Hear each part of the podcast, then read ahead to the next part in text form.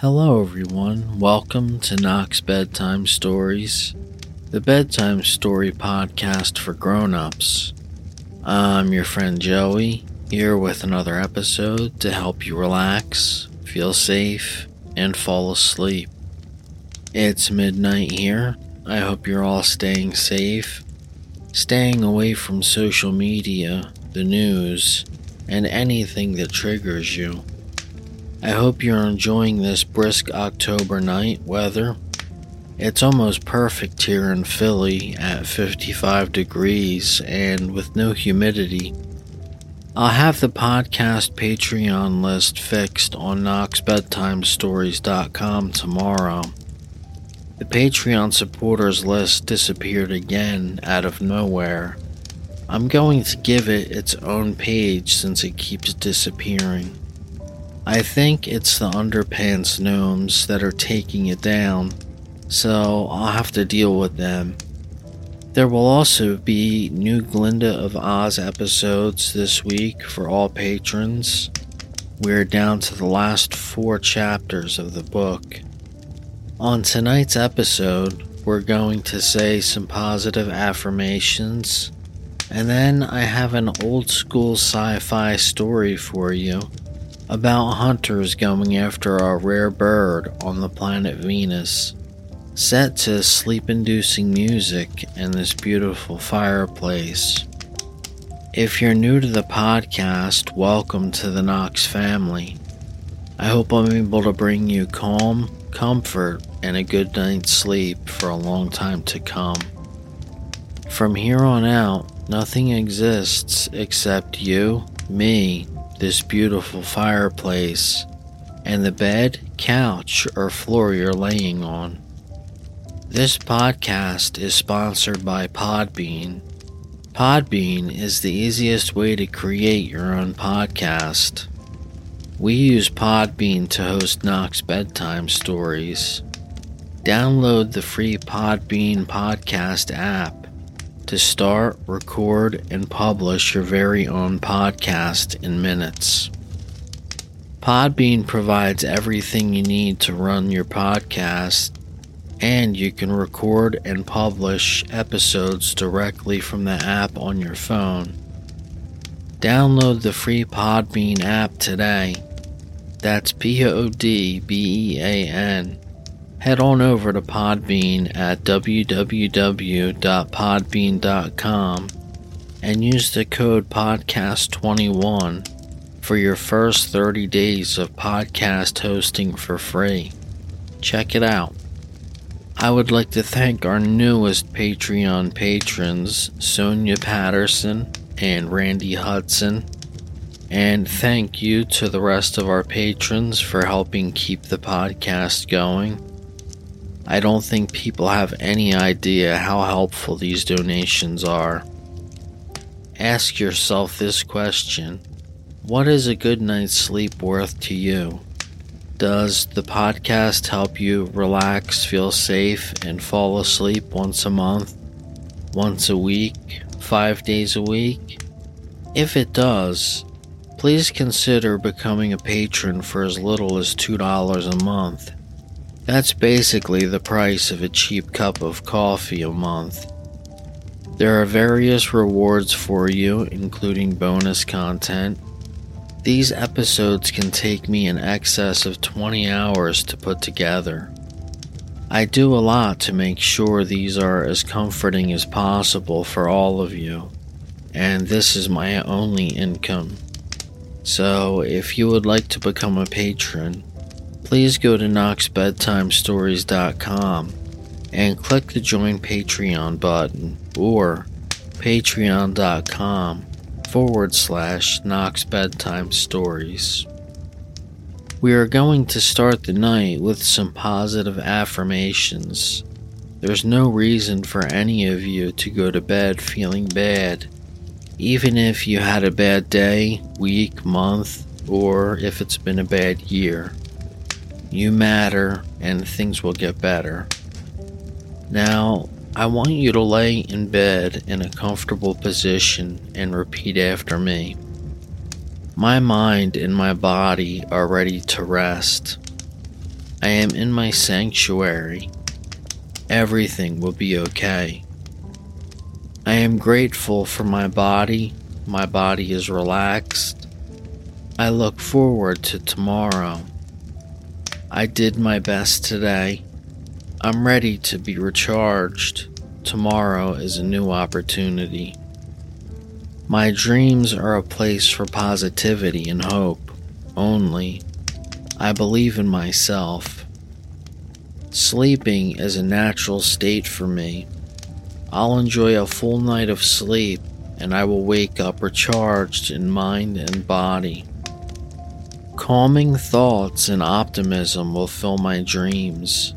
I am in a safe space to sleep. I will let every worry go.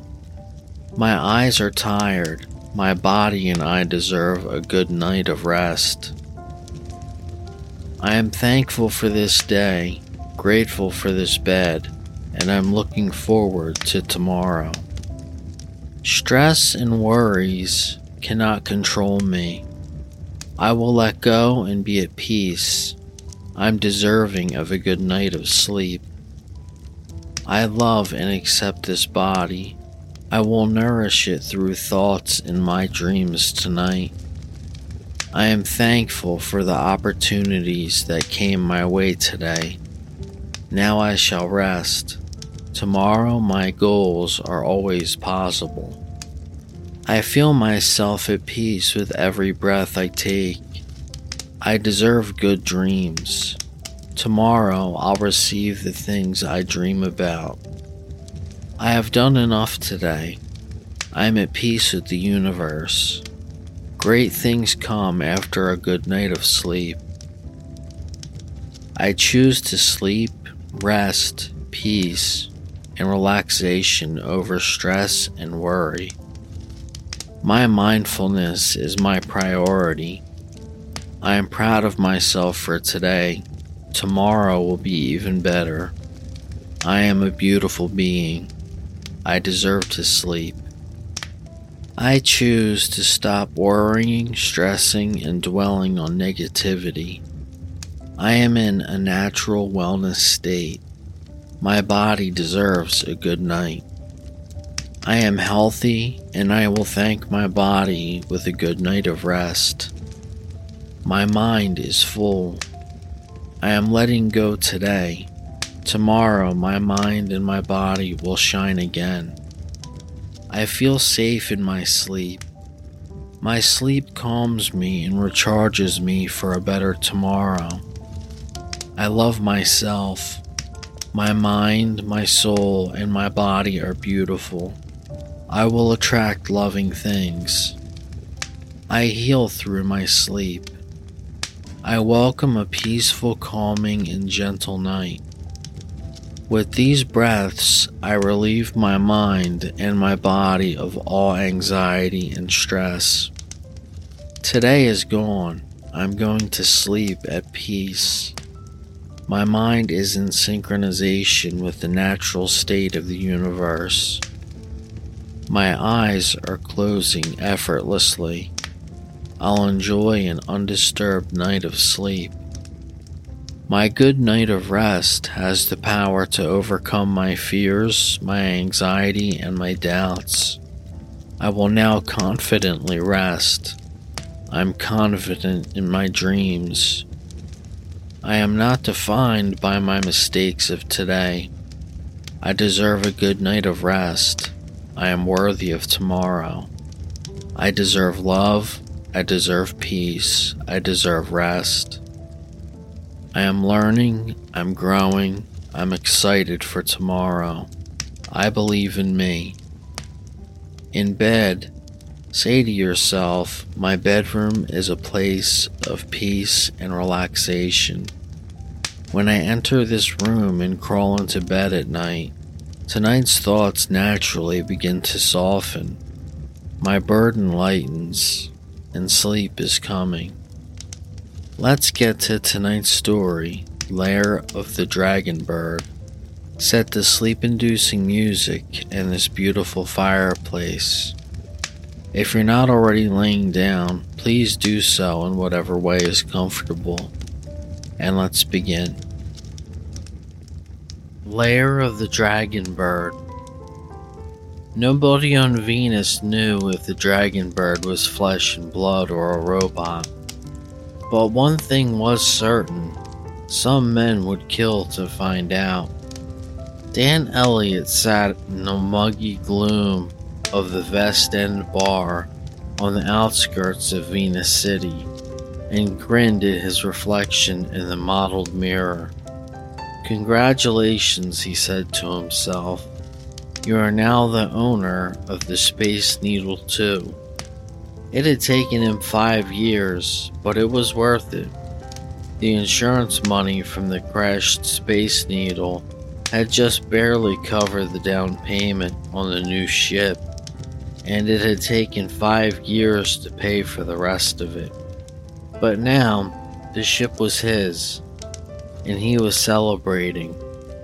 The only trouble was, the final payment had nearly left him penniless, and the only place he could afford to bend an elbow was a dive like the West End. Suddenly, someone lurched against his back, and the drink in his hand slopped over the bar. Why don't you watch what you're doing, buddy? A harsh voice said. Elliot turned around. I didn't. Oh, a wise guy, eh? Customers began to draw around the bickering duo. Elliot sized up his antagonist, a burly, nondescript man with a seam running down from one ear to his chin. I'm not looking for trouble, Elliot said, but if. A fist erupted from nowhere and sent him spinning against the bar. He elbowed up and drove a punch into the burly man's stomach, followed with a ringing blow to the jaw. The other staggered, and a third entered the brawl. Elliot felt a punch rake his face, blocked a kick aimed for his groin, and barreled across the room, striking out angrily at his assailants. By now, the room was filled with moving, cursing, gesticulating men, while the bartender ducked to safety. Elliot plunged through the mob and found the man who had struck him the first time. He seized him by the collar and drove him to the floor just as someone yelled, Watch that table. He turned, not nearly in time. The flying table caught the back of his head with a sickening thunk, and he dropped unconscious to the floor. A cold rag splashed wetly on his face, and a heavy voice said, Bring him out of it. He's not badly hurt. Elliot opened his eyes slowly. He was no longer in the West End, but in a large, well decorated office. Behind a gleaming surface desk sat a short, fat man with jowls that jiggled as he spoke, and standing to his left was a brawny, not too intelligent looking man with a heavy space tan. How do you feel, Mr. Elliot? the fat man asked. All right, I guess. He rubbed the back of his head. What happened? You got into a fight. Fortunately, Sam here got you out. Elliot looked at his benefactor. Thanks, pal. Sam shrugged morosely. The fat man steepled his fingers and leaned forward solicitously. Tell me, aren't you the Daniel Elliot who cracked up a spaceship in the jungles five years ago? That's me, Elliot said. The fat man nodded. Mr. Elliot, I understand that you were near the Venetian Temple of Light, that you actually saw the dragon bird with your own eyes. Can you tell me if the thing is a robot or is it actually alive? Elliot grinned. He had seen the fabulous bird from the jungle, hidden from the Venetian priests who worshipped it but even at a distance, he could tell the thing was alive. No robot could move with such sinuous grace. It's real, he said. The fat man smiled unpleasantly. I had hoped so, Mr. Elliot. I want that bird. You're the only one who can lead me to it. Elliot rose to his feet and glared at the fat man. Not me, mister. I don't like the jungle, and I don't like the idea of taking the Venetian's pet god either. The fat man's eyes grew hard. Do you know who I am? Elliot shook his head. It was a mistake. His neck was still sore from the clobbering earlier, and the pain made him wince. You're talking to Houston Blaine, Sam said. Elliot stared silently. He knew Houston Blaine. Blaine was the Venetian commissioner for the Interplanetary Trade Board. You were in a brawl in a tavern, Mr. Elliot, said Blaine mildly. I could revoke your pilot's papers for that. It might even appear that you were, uh, intoxicated when you smashed up the Space Needle. Naturally, we couldn't let you take off in the Space Needle, too, could we? Elliot saw the picture then. The fight in the bar had been staged. Blaine had shrewdly framed him in order to get him to lead him to the dragon bird. And the fat man could do everything he said he would. Elliot was in his pocket. Alright, Blaine, Elliot said stiffly. When do we start? Tuesday, Blaine said. And I'd better warn you, Elliot, that we must protect each other. If I don't come back from this trip, certain papers in my safe would make things very difficult for you. If we make it, however, you will be well paid. What does that mean? Blaine smiled. I believe 10,000 credits will be sufficient. That is, of course, if we actually get the dragon bird. They started the next day from North Venus City, Blaine and Elliot. Sam followed them as far as the boundary line, then waved and turned back. The first few days of the journey weren't too bad. The little jeep went over the mossy undergrowth, almost as though a road had been built for it. It was Elliot reflected a hell of a lot better way to travel than slogging through the Venetian jungle on foot.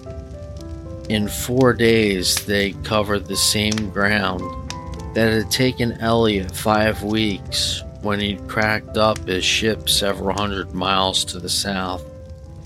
At night, the two men took shifts, one of them sleeping in the rear of the Jeep and the other standing guard, keeping his eyes peeled for predators. Here, Elliot encountered a temptation that was almost overempowering. It happened the first night while Blaine slept. Elliot paced slowly back and forth on the lookout. Half an hour before his watch was due to end, he heard a faint chittering sound coming from one of the swaying whip trees overhead.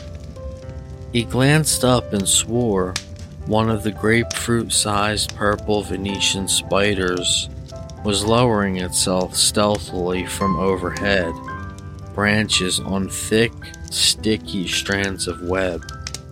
It hovered some eight feet above Blaine's face, the fat, grubby face that looked evil even in sleep. Elliot felt perspiration bursting out on himself.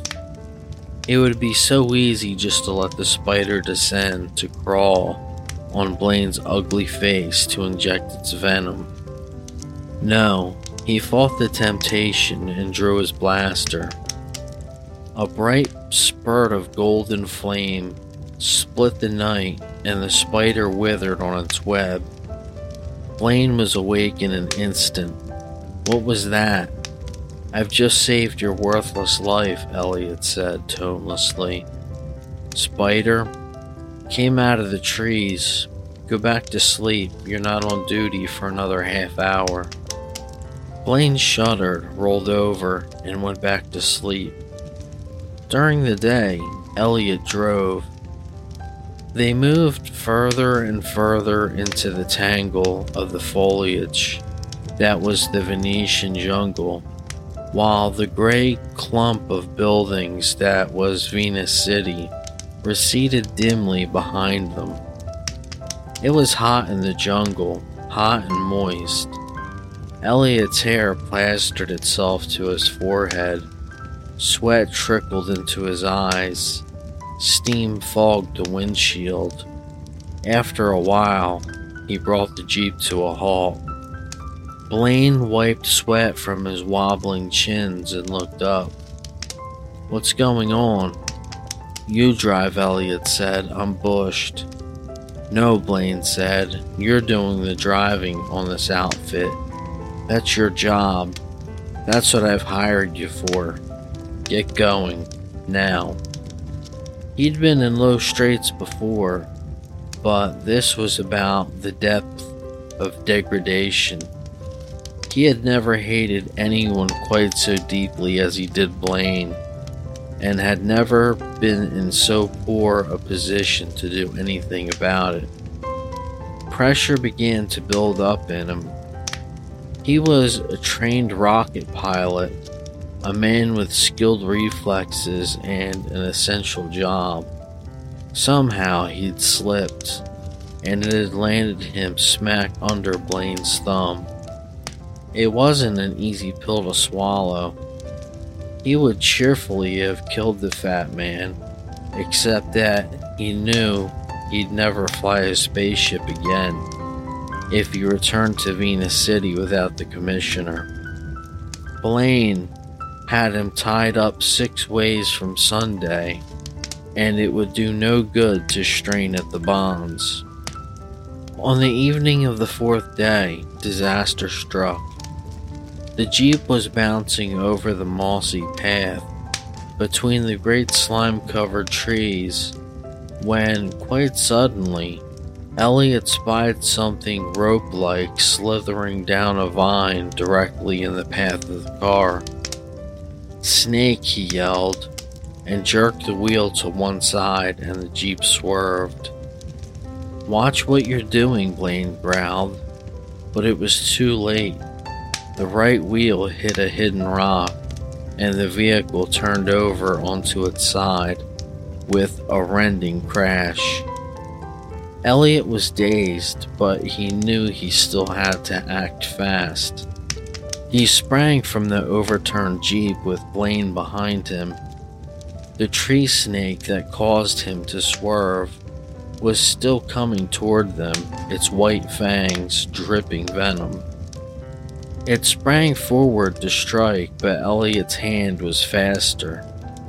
He closed his fingers savagely around the reptile's neck. He held the head at arm's length.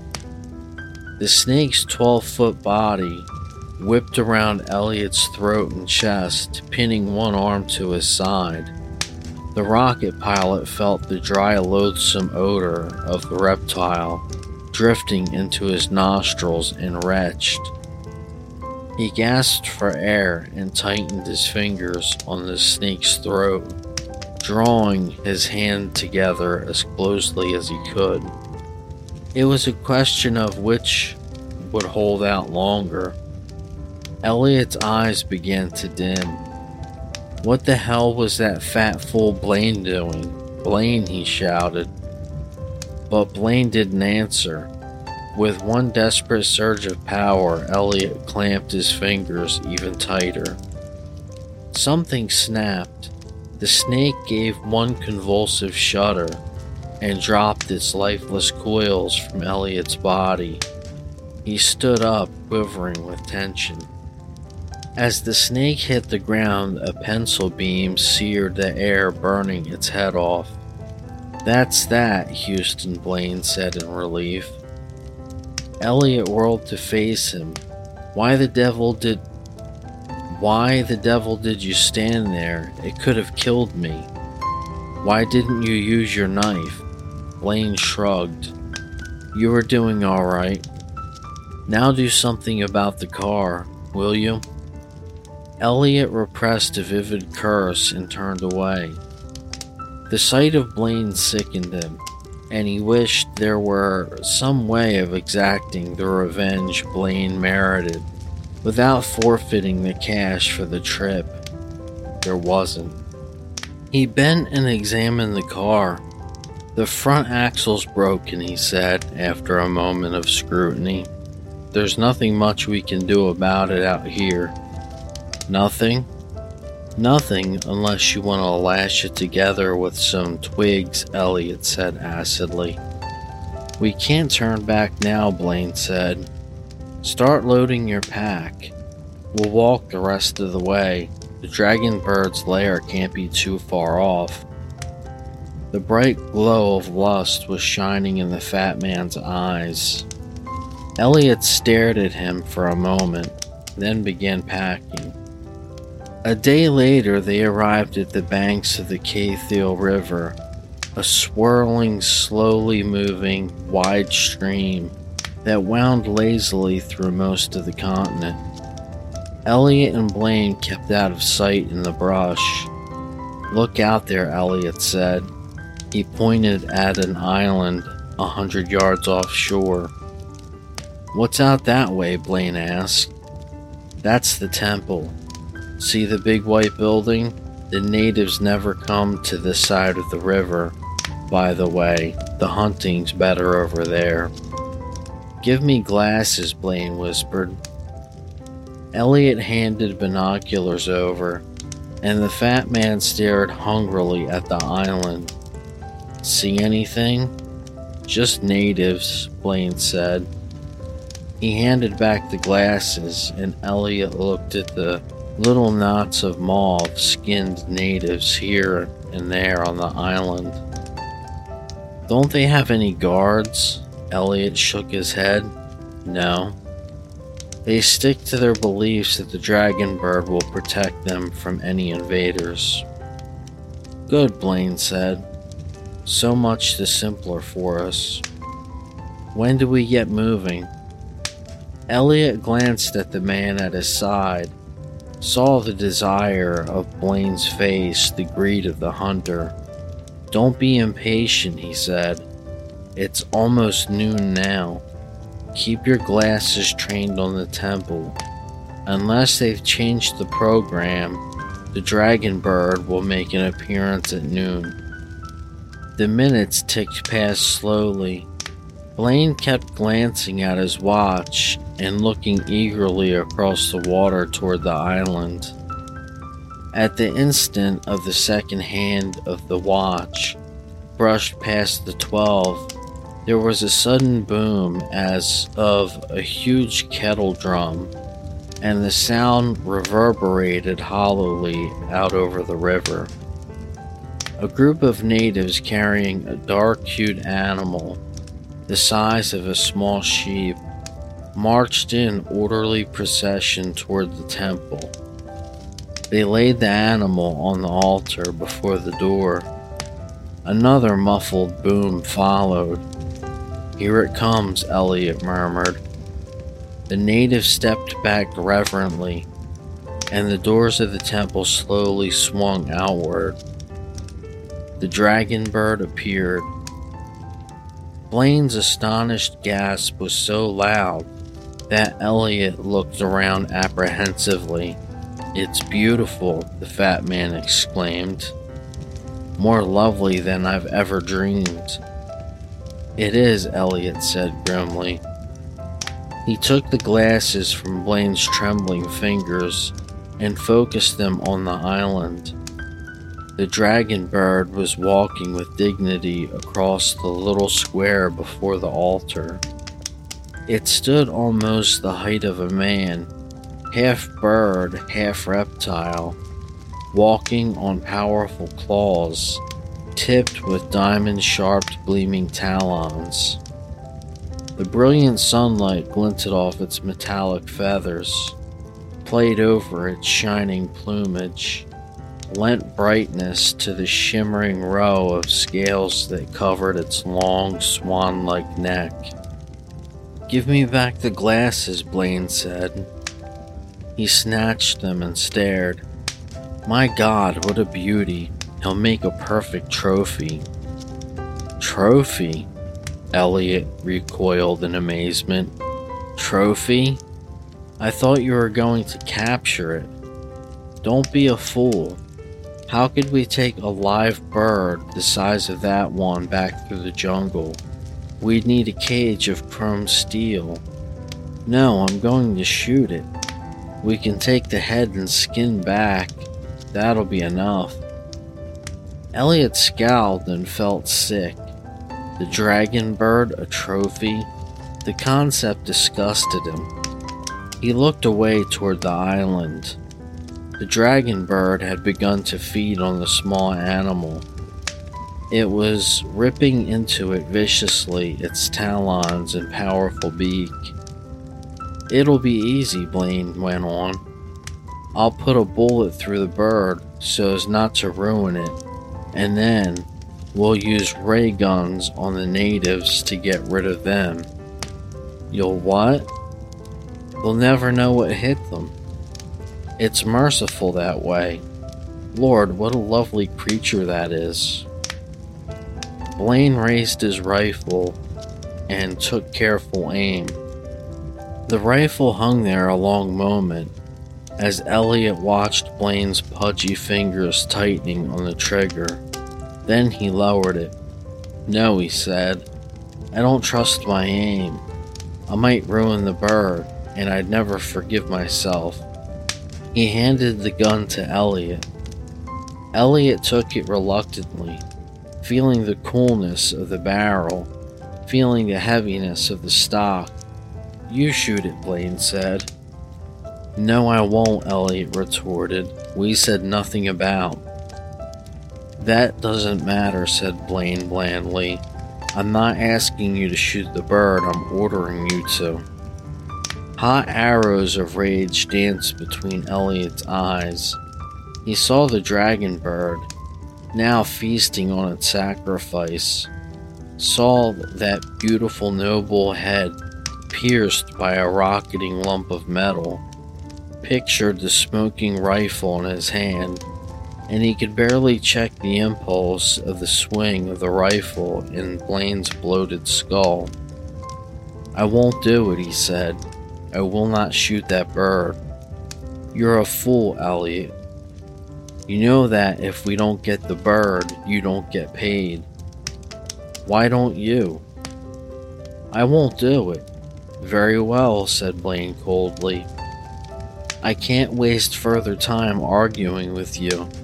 The bird may go back inside the temple any minute. Give me the gun. I'll do it myself and I'll settle with you later. Silently, Elliot returned the gun to the fat man. Blaine took it, cocked it, sighted along the barrel. A second time, his finger began to tighten on the trigger. Suddenly, in a flash of bitter insight, Elliot realized he could never live with himself again if he allowed that finger to close the trigger. No matter what the cost to himself, he couldn't let the fat butcher kill one of the most beautiful things that had ever lived as as a trophy. All the pent-up rage that had been building inside him since his first meeting with Blaine exploded, realizing exactly what the significance of his action was. He threw up his hand and slammed it hard against the barrel of the rifle just as Blaine fired. The shot cracked out, breaking the silence, and a native fell. Blaine looked at him in astonishment. You fool, he shouted. The fat man leaped up, swinging the rifle around in a buzzing arc toward Elliot. The pilot sidestepped, the butt whistled through the air inches above his head. Blaine off balance after the swing, fell away to one side, and Elliot sprang at him. The fat man sank to one knee under Elliot's attack, but he turned out to be stronger than the Rocket Man had thought. Under the coating of fat was solid muscle. Grunting, Blaine forced himself upward and hurled Elliot away from him. Livid hate sparkled in Blaine's eyes, and Elliot knew that his own face was an angry mask. This was going to be a battle to the death, here on the banks of the sluggish Venusian River. The two men circled warily around each other. Blaine swung out one ape like arm in a tentative offensive gesture, and Elliot danced backward. You know what'll happen, Blaine shouted. You'll rot on Venus for the rest of your life if I don't get back. I'll take that chance, Blaine. I can't let you kill that bird. He put his head down and bowled into Blaine's midsection, ignoring the rain of blows that descended on his neck and shoulders. He forced Blaine back toward the water's edge, only to have to let one of his fingers clawed into his throat. He pulled away, and Blaine's fingers left bright red streaks on Elliot's flesh. Blood mingled with sweat. A cloud of Venusian gnats descended on them, hummingly, gently around their heads.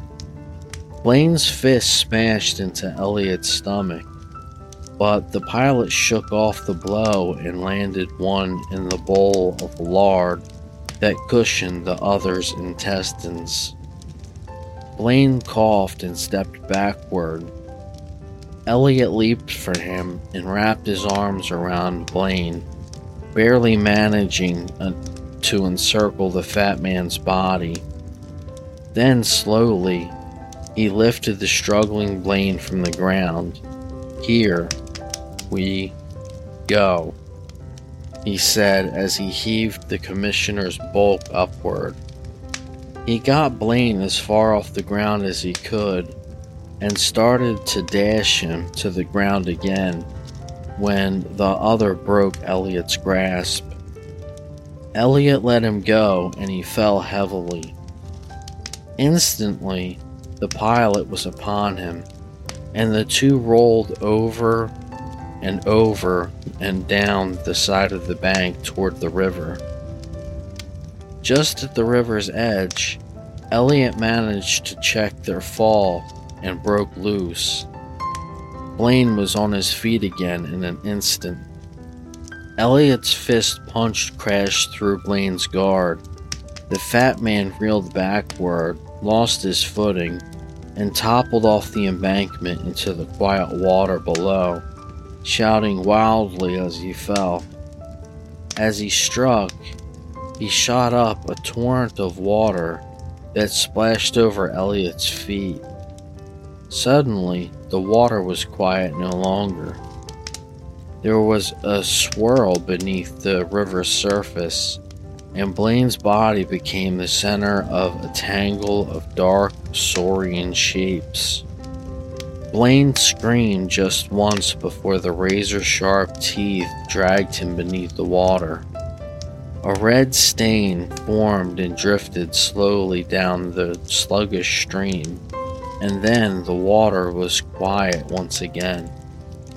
Elliot stood on the river bank, gasping heavily as he fought to recover his breath, and mopped away the blanket of gnats that had adhered him during the fight. He watched the streaks of red drifting downstream and knew that his own life was forfeit now for Blaine's. He shook his head and turned away. There was nothing else he could have done. He started to walk slowly back away from the river.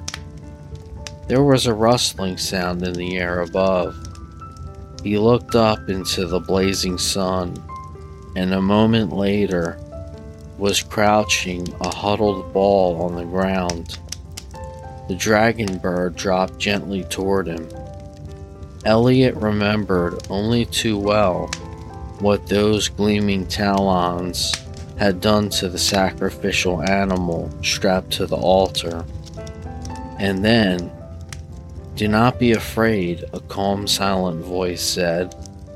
You have done me a great service, Daniel Elliot.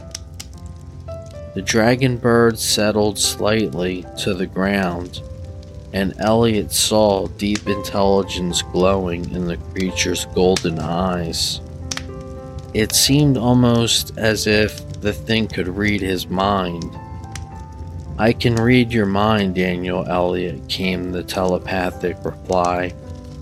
There was a touch of sorrow in the mental voice as the bird said, I am the last of my race.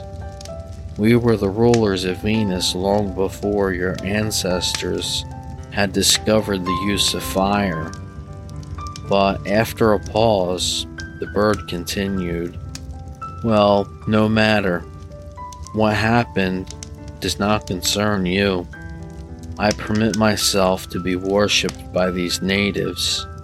They bring me food and keep me comfortable, and in return, I hypnotize their enemies and keep their small islands safe. It is a pleasant life, and I am becoming old. How old? Elliot asked. Several thousand of your years, the dragon bird replied. And you? The dragon bird silenced him.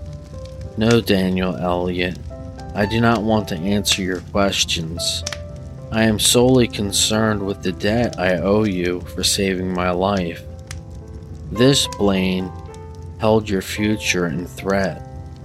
I think I can aid you and punish him doubly by foiling his plans. Don't be surprised by anything you see. The dragon bird wavered a little, and suddenly it was a bird no longer. Standing before Elliot, fat, ugly face and all, was Houston Blaine. Don't look so surprised, Elliot, came Blaine's snarling voice. You'd be surprised what a little high powered hypnosis can do. Elliot rubbed his eyes and looked again. It was still Blaine, a smug smile on his heavy lips. I'm going to reward you, said Blaine's voice.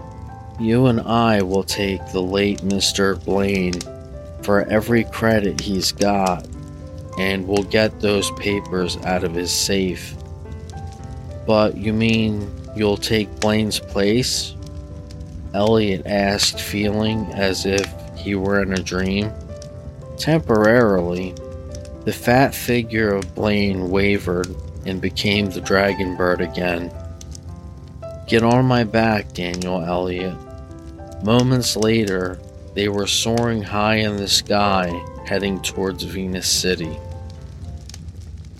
Thank you all for listening, and if you enjoyed Nox Bedtime Stories, please become a Patreon patron. For as little as $2 a month, you can keep Nox Bedtime Stories, helping tens of thousands of people around the world get a good night's sleep, as well as get various rewards such as tiers, extra episodes, books, your name on our webpage, and more to come. You can sign up at NoxBedtimeStories.com and click on the Patreon link or patreon.com forward slash Nox Bedtime Stories. Become a part of a great community.